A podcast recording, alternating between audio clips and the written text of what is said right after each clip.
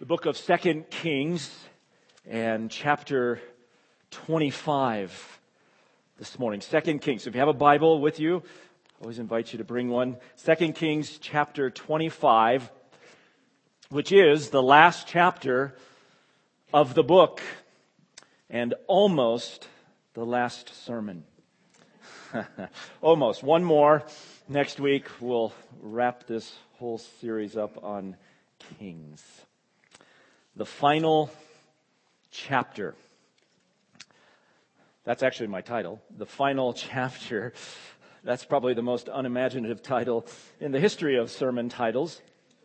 But it also has a double meaning. Yes, this is the last chapter of the book, but it is also the final chapter in the history of the nation of Israel, at least for now. This chapter records the complete destruction and exile of the nation of Judah by the Babylonian forces under King Nebuchadnezzar. It's a tragic, sad, almost unbelievable ending to what we have been reading. Now, this ending of the nation actually begins in the preceding chapters that we looked at two times ago, two Sundays ago, last time. It begins after the death of Josiah, who was the great king, perhaps the greatest king in Judah, one of the best kings who had that extensive reform, removing all forms of idolatry, renewing the covenant, kind of the pinnacle of their faithfulness. But after his early death, age 39, he dies. That's what precipitates this very rapid, irreversible descent into judgment and exile. And that's what these last chapters give us a very rapid decline, a rush into this final judgment of the nations. So, just to remind you, last time we were introduced to the last four kings of Judah. The last four kings, I'll just put them up like I did last time, just all at once there. There's this kind of unusual symmetry to these last four kings as they're given to us. Jehoahaz, three months. He was the son of Josiah. He only lasts three months. He's actually exiled down to Egypt. We hear nothing more of him. Followed by Jehoiakim, who reigns 11 years, but he's appointed by the foreign king, Necho, Pharaoh at that time, and then Babylon takes over and he rebels. And that rebellion is costly. The next king comes, Jehoiachin, again, once again, only lasts three months, but now the great Assyrian army, or excuse me, Babylonian army has come to begin to lay siege to Jerusalem and to the nation. And Jehoiachin is exiled. He's taken into Babylon. Only reigns three months. Nebuchadnezzar appoints another king, another son here, Zedekiah. He changes his name to Zedekiah, who will also reign 11 years. He's the last king. I highlight him because that's the king we'll see again this morning. He's the last king. He's evil in the sight of the Lord. All four of these kings, that's the description. They do evil in the sight of the Lord. They plunge the nation into this final judgment. And the last thing we read of Zedekiah is that he rebelled against Babylon, which is ominous. That does not ever go well. So we're going to pick it up there, but just to remind you, we, we saw last week the ascendancy of this great empire of Babylon. We traced some of that history last week. They are the new superpower of the region the new superpower on the block. They dominate, and now they completely control the whole region that Israel and Judah is in. It's under Babylonian control, the king Nebuchadnezzar. Judah, what's left here is a, really a vassal state. God uses this nation as his instrument of judgment. That's what's really remarkable. This is a brutal, pagan, godless, evil, nation and king, and God says they're my instrument, my instrument for judgment. It's really remarkable. We thought on some of that last Sunday, or two Sundays ago, the sovereignty of God over nations. And he uses this nation to begin to judge his people. It doesn't come all at once. We're going to see the final curtain here this morning comes down, but it's actually in a series. I'll just list these out. The deportations to Babylon. It comes, there's actually three separate deportations of the people of Judah to Babylon. The first is in 605 BC. That's Daniel. So that's in chapter 24 verse 1. That's when Nebuchadnezzar comes and takes over this region after that battle of Carchemish. 605 BC he comes and now he reigns. He subjects the new king there, the king in Judah. He subjects him as a vassal state, but he takes some of them captive, the nobles. Some of the royal family, the nobles, the best and brightest of Judah, Daniel and his friends. Do you remember? You can read about that in the first chapter of the book of Daniel there. So that begins the deportation. That really begins some of the exile of the nation.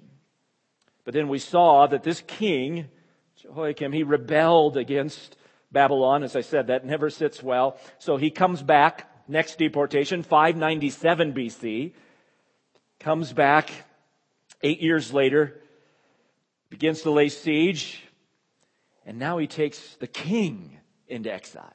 Jehoiachin and his family. And this is one of the next great deportations of the people. In fact, all the skilled workers, the craftsmen, the artisans are taken. By the way, historical note, this is when Ezekiel, the prophet, is taken in exile. Ezekiel, if you don't know the book of Ezekiel, it's one of the prophets during this time. Ezekiel actually, his ministry is in Babylon. That's when he's ministering, preaching, proclaiming he is actually in exile with the people in Babylon. So he gets taken during this time, and we're told 10,000 are taken captive in this time. So that's the second deportation. And now the last, the final curtain, I said, 587 BC, is the final exile of the nation. And not just the exile, but the complete destruction of the nation, Jerusalem and everything. That's what we're going to read about now this morning in our chapter is this final curtain, as I said, the final chapter of their history, the final exile of the nation. Let me begin reading just back there in chapter 24, if you have your Bible, in verse 18, where we were introduced to the last king of Judah. His name is Zedekiah. It was Mattaniah, but they changed his name, appointed him. He's supposed to be kind of the puppet king for Babylon. He is appointed. And we read this, it's on the screen there. It says Zedekiah was 21 years old when he became king, and he reigned 11 years in Jerusalem. His mother's name was Hamutal, the daughter of Jeremiah of Libnah. And he did evil in the sight of Yahweh according to all that Jehoiakim had done. And then this statement, remember it? For through the anger of Yahweh, this came about in Jerusalem and Judah until he cast them out from his presence or out of his sight. And Zedekiah rebelled against the king of Babylon. It's the last thing we saw last time we were here in Kings is that all that is happening here is under the orchestration of the Lord. There are a lot of political things happening, reasons for conquering, military reasons, economic reasons, political reasons.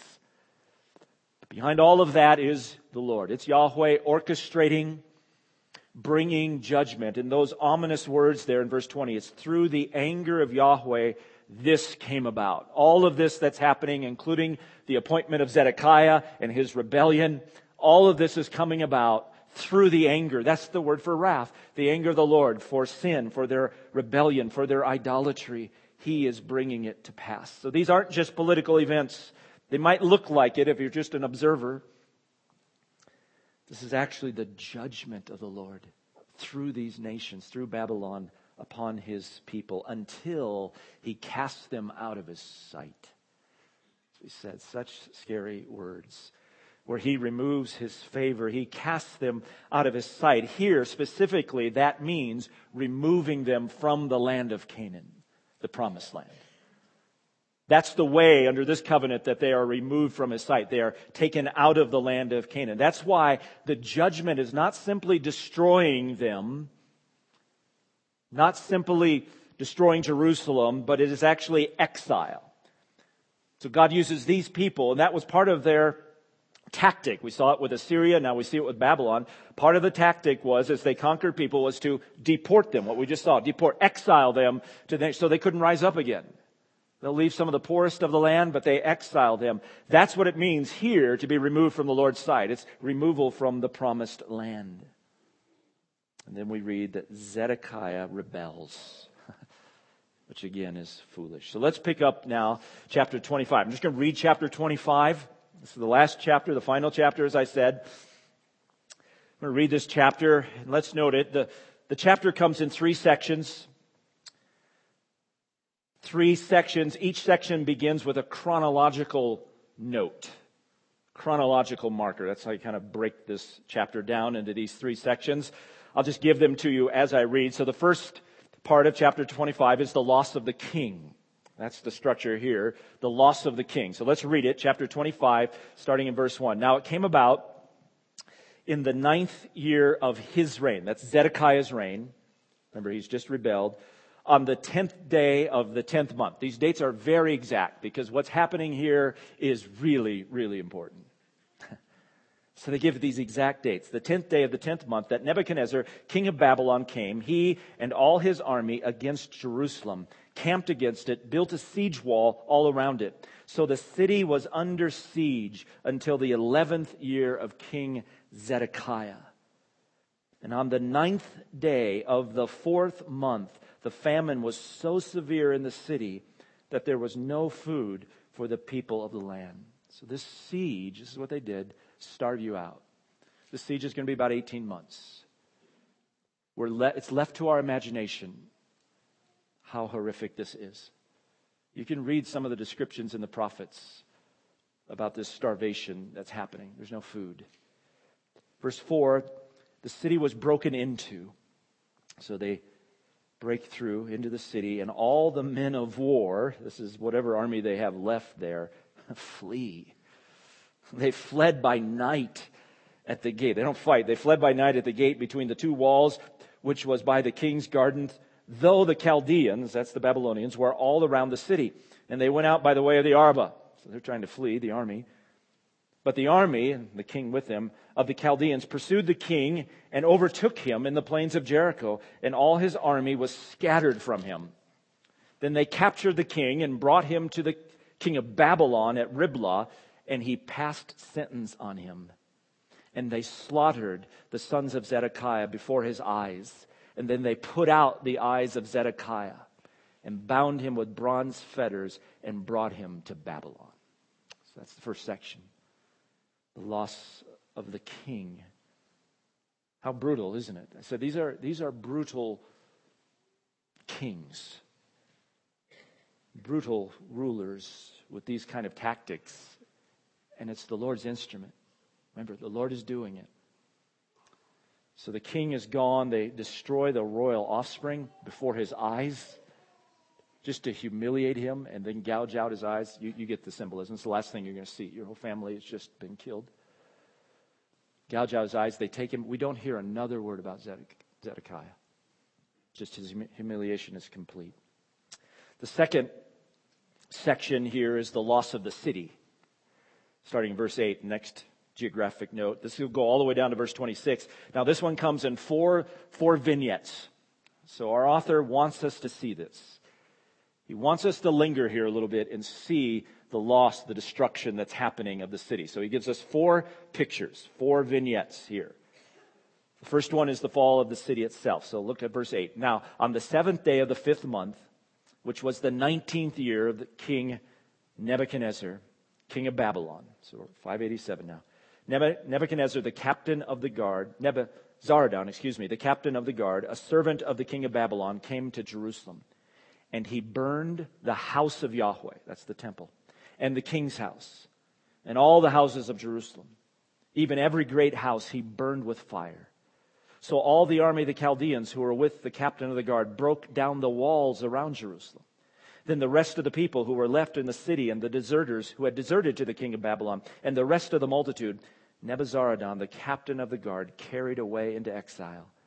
But the captain of the guard left some of the poorest of the land to be vine dressers and plowmen. So there, there's the city. Is gone.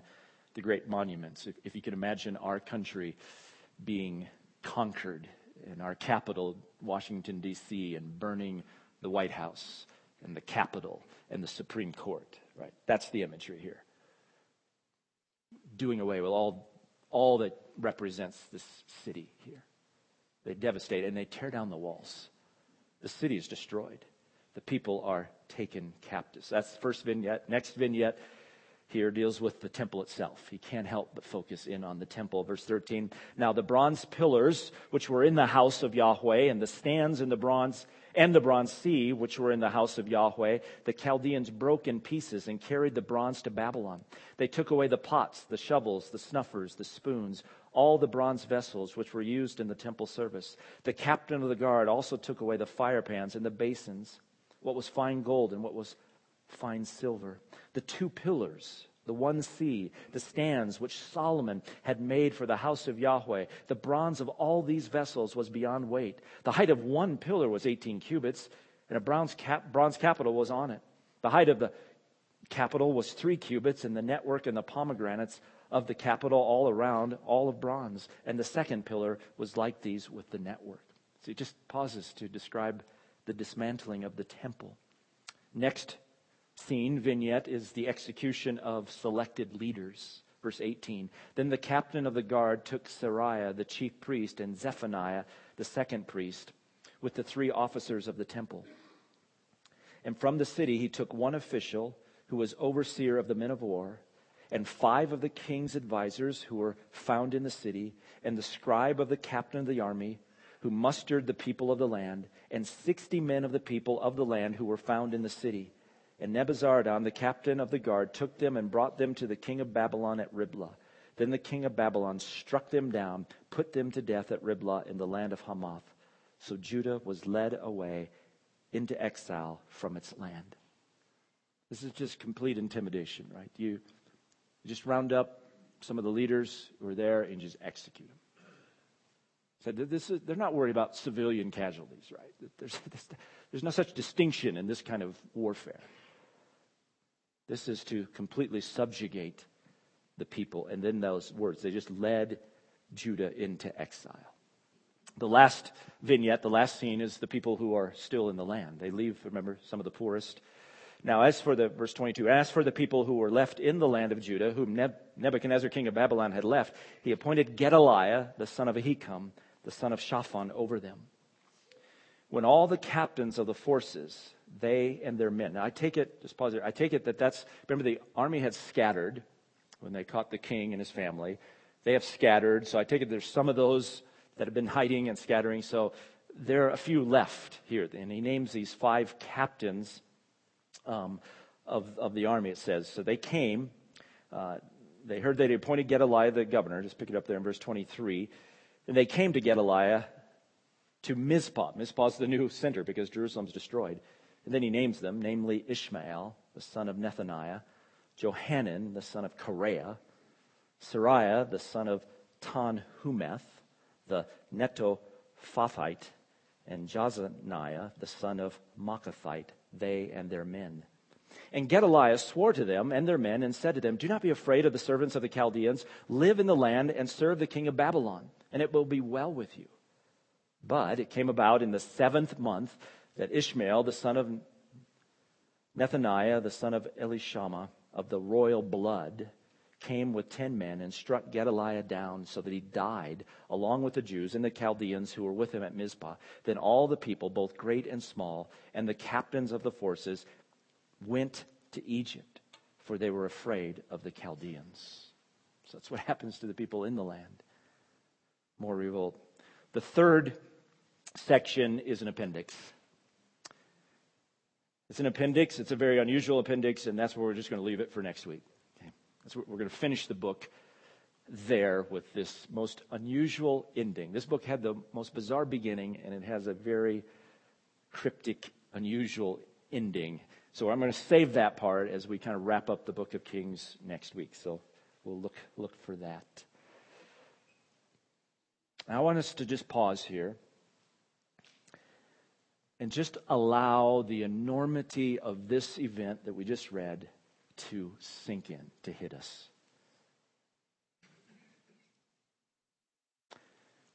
What began nearly a thousand years prior to these events with God hearing the cry of his people in bondage in Egypt and coming to rescue the seed of Abraham, the descendants of Abraham, to rescue them through that great Exodus event, to bring them to Mount Sinai, to form them as his people, his nation, to enter into this covenant with them as his people thousand years ago. What began there is now over. It's over. There is nothing left. Let that hit you. There's no more Jerusalem, the great city. There's no more temple. There's no more king. There's no more land. It's over. Their entire identity as a people is gone. It's gone. This is who they are as a people in the land, with the temple, in Jerusalem, with the king. All of their identity is gone. What would you think as an Israelite? What would you think sitting by the rivers of Babylon? If you want to hear some of the emotion of it, our author, our author reports it like a reporter. Just the facts. There's no emotion here. But you read the prophets, full emotion. The book of Lamentations, if you know that book, is, we think, probably written by Jeremiah. It's anonymous, but most would ascribe it to Jeremiah. Jeremiah was a prophet who lived right during these times. He lived right through all that we just read about. In fact, Jeremiah, they, they took him down into Egypt. He's going to die there. He didn't want to go. They shouldn't have gone, but they took him down. And so Jeremiah, if he wrote this book, he lament. You can read all of Lamentations. Here's just a sample from chapter one. He said, For these things I weep. My eyes run down with water because far from me is a comforter, one who restores my soul. My children are desolate because the enemy has prevailed. The Lord is righteous. We have rebelled against his command. Now here, now all peoples, behold my pain. My virgins and my young men have gone into captivity. The whole book is his lamentation, his weeping. This is a devastating event. So I just, just want you to pause. We can read over these things, like just uh, check it off, a historical event that happened, exile, 587. Imagine it. Try to imagine it. Try to put yourself here. This is one of those most significant events in redemptive history. You're trying to get a handle on your Bible and kind of the history of redemption and those significant events that take place, this is one of those. The exile of Judah to Babylon. Now, what's surprising somewhat about this account, as I said, he just gives it like a reporter. Matter of fact, here's what happened. What's surprising is the absence of any summary explanation of why it happened. Why did this happen? And I say that's surprising because when the northern kingdom, Israel, was taken into exile by Assyria that time, the whole chapter explained why it happened. It gave very few events of what happened, but a lot on why it happened. But we said there, we're supposed to read this event back into that account, chapter 17 of 2 Kings, because the same reasons Israel was taken captive are the same reasons Judah is taken captive because of their covenant unfaithfulness, because they have forsaken the Lord. So we're supposed to see Judah reflected there in, in Israel, and it's the same reasons. And really, we don't need an explanation. By the time we get to the end of this book, we don't need an explanation. It has been woven into the very narrative of the book because of their covenant unfaithfulness, their idolatry, their forsaking. Time after time after time. That's what this book has been about, this depressing book of Kings, is their unfaithfulness. So we don't need an explanation at this point. We know why. It is the Lord who has brought it about, his judgment. Now, let me I'm going to give you just three observations here from this account to help us linger a bit in the weight of this event. Three, and then we'll end just with a couple implications here. So here, here's the first observation. This was a fulfillment of God's word. What happens here is a fulfillment of God's word. I highlight that because that's such a major theme of the book of Kings. Over and over again, we've seen that this history is unfolding according to the word of Yahweh. And his word is always certain. What he says comes to pass. We're supposed to gain confidence in the reliability of God's word as we read these stories because we see it over and over that it comes to pass. So that's one of the main motifs or themes of the book of Kings. God's word is infallible and these things happen according to his word.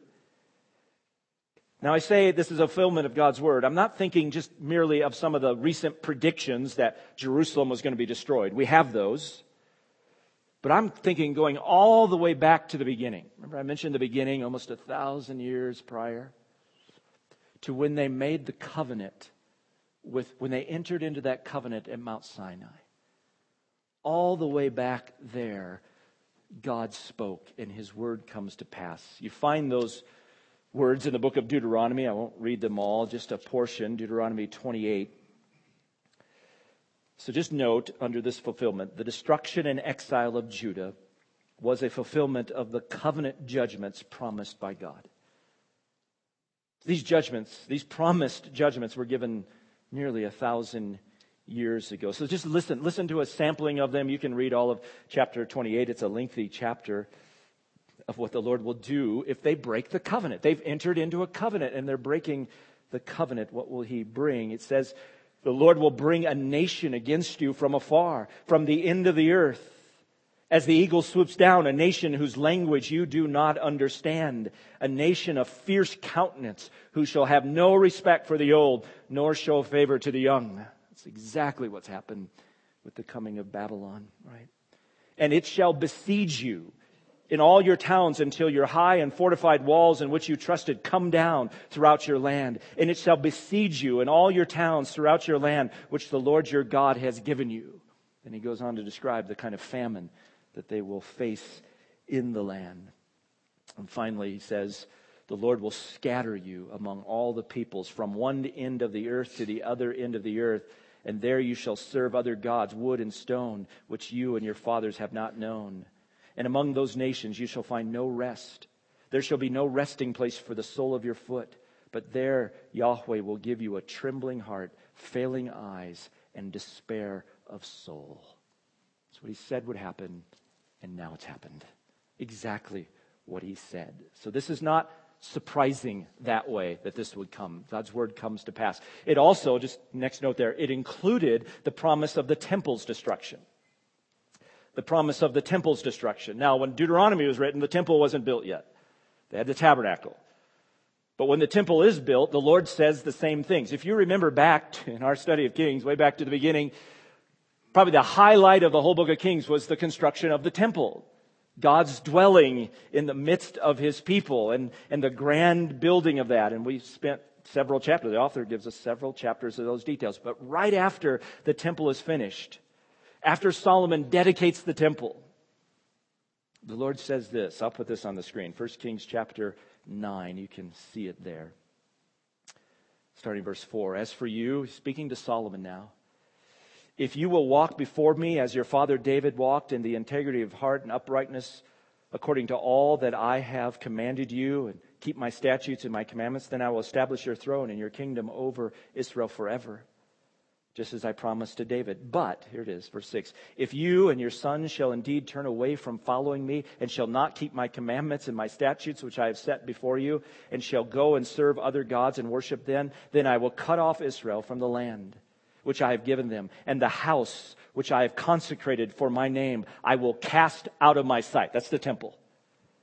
So Israel will become a proverb and a byword among all the people. And this house will become a heap of ruins Everyone who passes by will be astonished and hiss and say, Why has Yahweh done this to this land and to this house? And they will say, Because they forsook Yahweh their God and brought their, who brought their fathers out of the land of Egypt and adopted other gods and worshiped them and served them. Therefore, Yahweh has brought all this adversity on them. So he, he promised this would happen. And now it has happened. Now, it's going to lead here to second observation, but before I get there, just concerning the temple, we're back in 2 Kings 25 here. Concerning the temple, did you notice the author? He just he couldn't help but pause and describe some of the dismantling of the temple, because that's the centerpiece, right? The temple. And so he gives that vignette that's just focused on this building. You see the image there on the screen. We've used this back in the building of the temple. This building that represented God's dwelling with his people, his rest among his people. The author lingers here very intentionally over the dismantling because this is such a shocking element. The temple is destroyed. Now, we have seen the temple being looted throughout Kings. So, a lot of that gold, you can see the cutaway, the gold, the utensils, the gold have been taken at different times and then replaced and taken again and then replaced. So, a lot of that gold by this time is gone. In fact, the first time Nebuchadnezzar came, remember, he took a lot of the gold out of the temple, a lot of the things out of the temple, but the structure itself still is standing at this point. And what's left really is the bronze. so our author highlights it and he describes. So you, the, the sea, do you see that? It's just called the bronze sea because that's that big laver there of water. That would hold 11,000 gallons of water. We looked at that, what, what it symbolizes and all that. So they, they took that down and cut it up and hauled it away. And then the stands or all those other things that hold smaller lavers of, of water there. They cut those all up. And then he can't help but focus on those pillars. So the pillars there are at the front of the temple. The two pillars, one of them's cut away there, maybe symbolically, but here are the two pillars. They gave them names. Do you remember these names? Jachin, he will establish. Boaz, in him is strength. Those two pillars represented the promise and the power of Yahweh, and they're massive. You can't just haul those away. So they cut them up, take them down. They completely dismantle. They burn the temple and then dismantle and take everything they can and take the bronze. What a sad event. This temple that signified the dwelling of God. So that leads just to the second observation. So the first, this is all a fulfillment of God's word. The second, the temple was not inviolable. That's the second observation. The temple was not inviolable. Inviolable, big word, just means it wasn't indestructible. It wasn't that you couldn't touch it. It, it could come down, and it did. The temple, the temple itself. So note this the temple was no safeguard against God's judgment. The temple itself was no safeguard against God's judgment. I mention that because that was a prevailing perspective of the day the people of Judah. We have the temple, we have God's dwelling. He will certainly never judge us because we have the temple, right? And here we learn the temple itself. He promised this. He promised this would happen. They didn't believe him. And they began to just trust in the physical temple, that it existed. Jeremiah said he's prophesying during this time, and in chapter 7, he says this to the people of Judah Do not trust in deceptive words, saying, The temple of the Lord, the temple of the Lord, the temple of the Lord. And if we got the temple, God won't hurt us, God won't judge us. Don't be deceived. Those are deceptive words. The temple will not protect you. He goes on to say, if you are trusting in deceptive words to no avail, Will you steal, murder, commit adultery, swear falsely, offer sacrifices to Baal, and walk after other gods that you have not known? Then come and stand before me in this house, the temple, which I called by my name, and say, We are delivered, that you may do all these abominations? Has this house, which is called by my name, become a den of robbers in your sight? Behold, I, even I, have seen it. And then he says, I'm going to destroy it. This deceptiveness to engage in idolatry, to engage in stealing, and we're all that you want to, and then come to the temple and stand before the Lord and say, We're delivered. We're his people. Says that's deceptive words. This temple will not save you. It won't protect you. Oh, the tendency to trust in these externals, isn't it? Still a tendency today to trust in externals. We're safe. They were not safe. They trusted in the temple and were devoid of a heart that loved Yahweh. They were devoid of a heart that treasured him and exhibited that by their faithfulness. And they clung to an external temple. It's gone. So, again, another note we learn the temple was inadequate to secure God's presence with his people. That's what we learn. The temple is a heap of ruins now. That great building. It's part of the storyline, isn't it? The temple was inadequate to serve, secure God's presence with his people. Remember, the primary significance of the temple, that building we just saw, was God's dwelling, God's presence in the midst of his people, God taking his rest on his throne, so to speak, inviting the people to enter his rest. There's a way of approach to God. God dwells with us. That's the significance of the temple. Now he is removing them from his presence and the temple is a heap of ruins, and they are out of the land because the temple could never ultimately secure God's presence. There must be something better. God's glory, so to speak, his presence has departed. That's what Ezekiel, remember I said Ezekiel is one of these prophets who's taken captive and he's he's over in Babylon writing and he's saying it's, it's going to come down and, and he begins his prophecy or part of his prophecy by seeing that symbol of the glory of the Lord departing. It's departing. That's right, because he's removing the people from his presence. The temple is torn. Even the people in Jesus' day, we read about the temple this morning. And Zacharias in the temple. They do, we, will see the history. They do rebuild this temple, and Herod beautifies the temple. And even in Jesus' day, I was reading, my part of my Bible reading this week was the end of the Gospel of Luke. And I was just noting how Jesus was there teaching in that final week of his life, and the people were noticing how beautiful the temple was. Uh-huh. Look how beautiful these stones are. This is great. And Jesus says, It's all coming down. Not one stone will be left on another. They have to learn the same thing. And then the next chapter, as he's being crucified, dies, that veil of that temple is torn in two. Do you remember? It's over. It's torn in two. There's no more need for a temple with Jesus here. The presence of God is now coming forth, so to speak, to all peoples, to the nations. The temple could not secure it. Christ will. That's where the story goes. We've seen that so many times. If, if you want to go back and review, had a whole just message on the significance of the temple in the New Testament. I won't review all of that. Something better than the temple must come. Last observation, just really quickly, and then we'll just close with a couple implications. Number three, the return to Egypt. The return to Egypt. That's the last description, the last vignette before the appendix, the very strange appendix that we'll look at next week. There's a few people who remain in the land. Gedaliah is appointed. Now, Gedaliah is a faithful man. His father served Jeremiah. Gedaliah is faithful. And he just tells the people, hey, just submit to the king of Babylon and it will be okay. And he's right. That's exactly what Jeremiah had told them to do. At this stage in Israel's history, to be faithful to the Lord meant submitting to his judgment through Nebuchadnezzar. Don't resist it. Now they hated Jeremiah, they rebelled against him, and they resisted, and you see what happened. So they are not to resist. Gedaliah knows that. So he's encouraging to not resist, but of course, one more time, they disobey, right? They kill him. Probably we're told this Ishmael has royal blood. Maybe he has designs on some kind of ruling. So they kill him. But now they're so afraid because they kill some of the Chaldeans that they flee to Egypt. And we never hear about them here in this book again. And now we've come full circle, haven't we?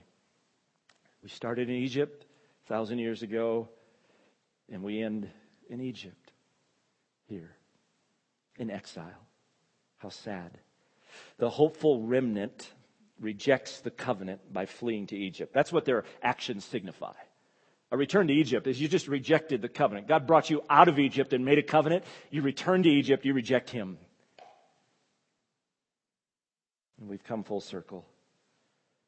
So even the people of the land that were left, and we might think, well, well, there God has his remnant. There's a hopeful start as a remnant. There's no remnant.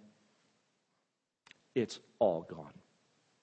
So we're left, the final impression, the desolation and removal is complete. It's total.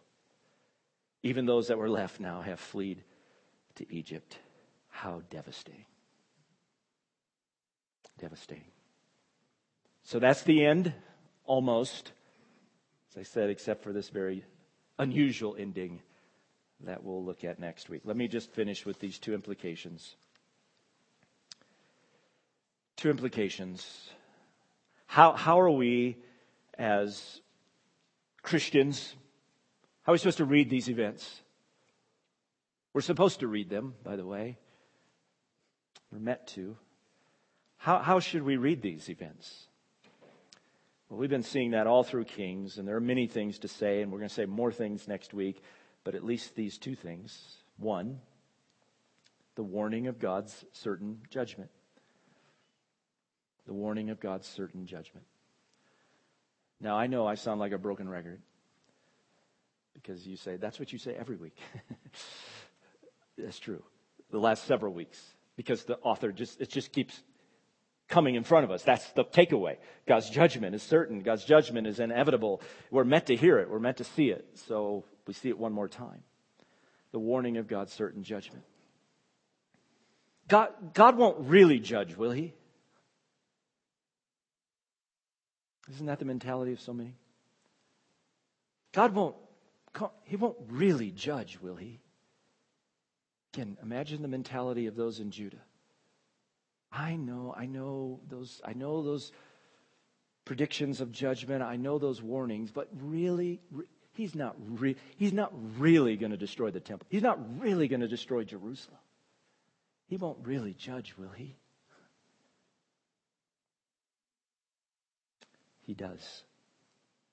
So, as New Testament readers, let this catastrophic, almost unimaginable reality of Judah's judgment seems almost unbelievable. Let it sober us that God does and He will judge. That's the, that's the point of this account. This is not just siege warfare, not just good history that we're reading here. This is the Lord. This comes about through his wrath, remember? That's how we began. So, how do we read it?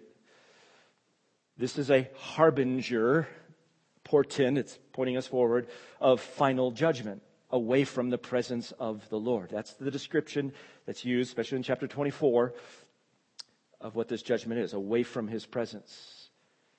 That's ultimately what judgment is to be removed from the gracious presence of the Lord and to experience only his wrath.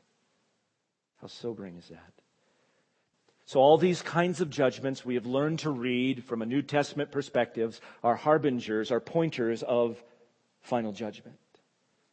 That God indeed does judge. Now, I know most people today do not believe this. They don't believe this. Again, just that in their hearts saying, He won't judge. God won't, judge. Either scoffing against it, scoffing against us Christians, like Peter writes about in 2 Peter 3. Where's the promise of his coming? You guys are always talking about that. Everything just goes on as it always has. That's not going to happen. It's either scoffing or just simply hopeful that he's too kind. My, my view, my understanding of God, my view is he's too kind to actually judge. I just can't believe in hell, a judgment. That's just the prevalent mentality. People sleepwalking, oblivious to this reality that's on the horizon. It's part of the message of the Bible to wake up. So let it sober us that it's real if we see it here. Sometimes people think, well, yeah, that was, that was back in that Old Testament.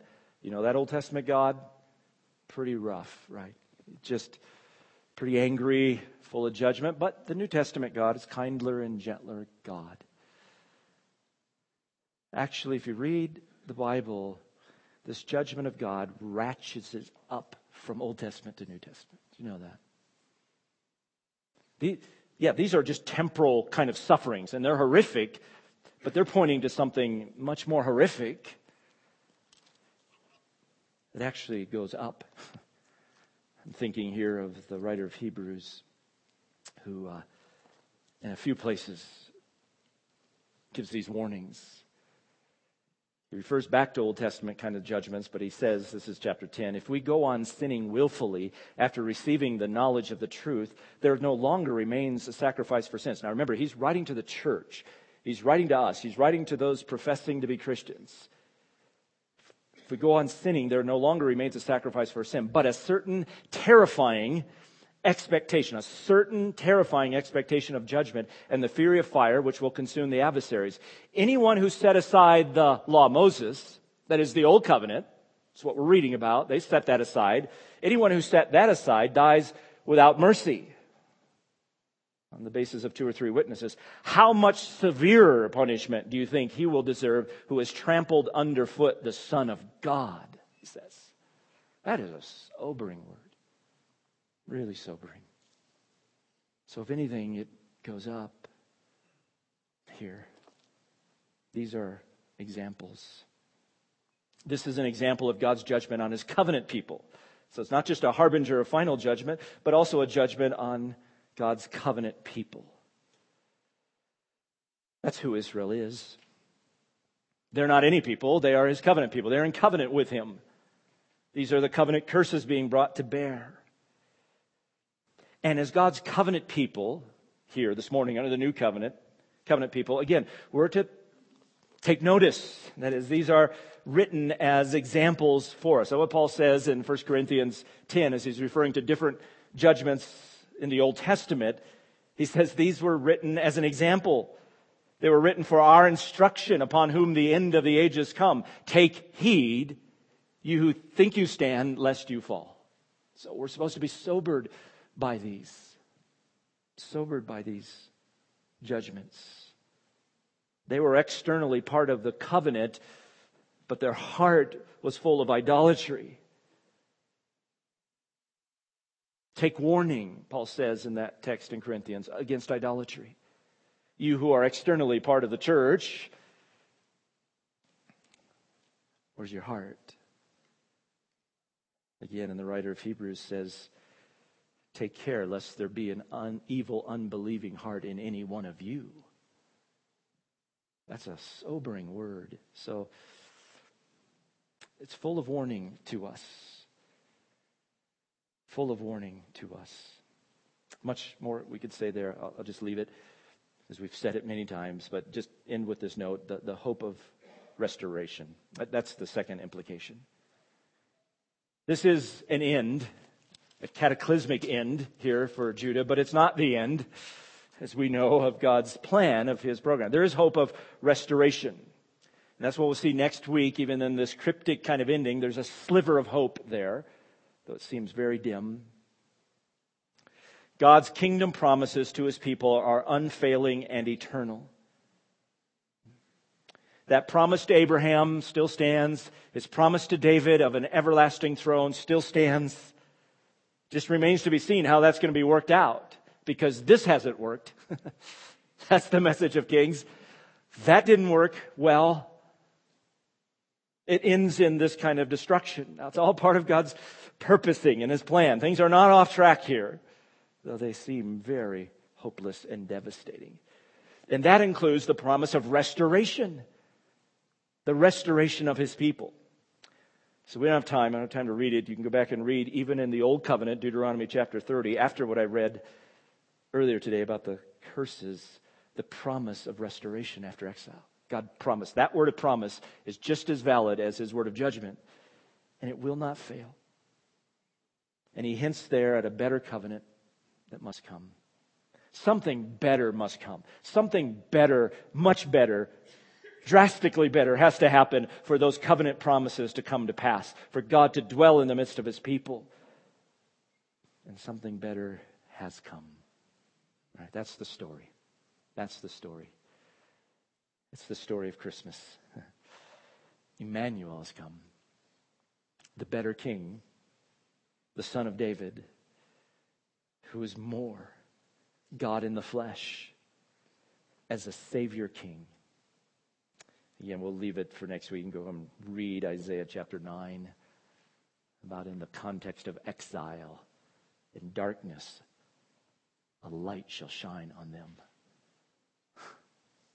And that light is ultimately the son that is given, the child that is born, who is the ultimate seed of David. That's where the story goes. That's what we celebrate at Christmas. That's what we're going to see more of next week as we end. That's our refuge. That's our refuge this morning. God's judgment is certain. He is just. He brings it to pass. And yet, full of mercy, has provided a refuge, a glorious refuge, an unfailing refuge in his Son, the King, Jesus, our Savior. May your refuge be in him this morning. Let me pray for us. We'll pick it up, finish it next week. Let's we'll pray, then we'll sing this familiar but good Christmas carol as we end. Let's pray. Uh, Father, thank you for Emmanuel, God with us in the person of your Son. Rejoice. Rejoice, he has come. Hmm. Oh, come, oh, come, Emmanuel, and ransom captive Israel. He has come to ransom us, to rescue us. May we be sober today of the reality of judgment. May we be compelled to warn others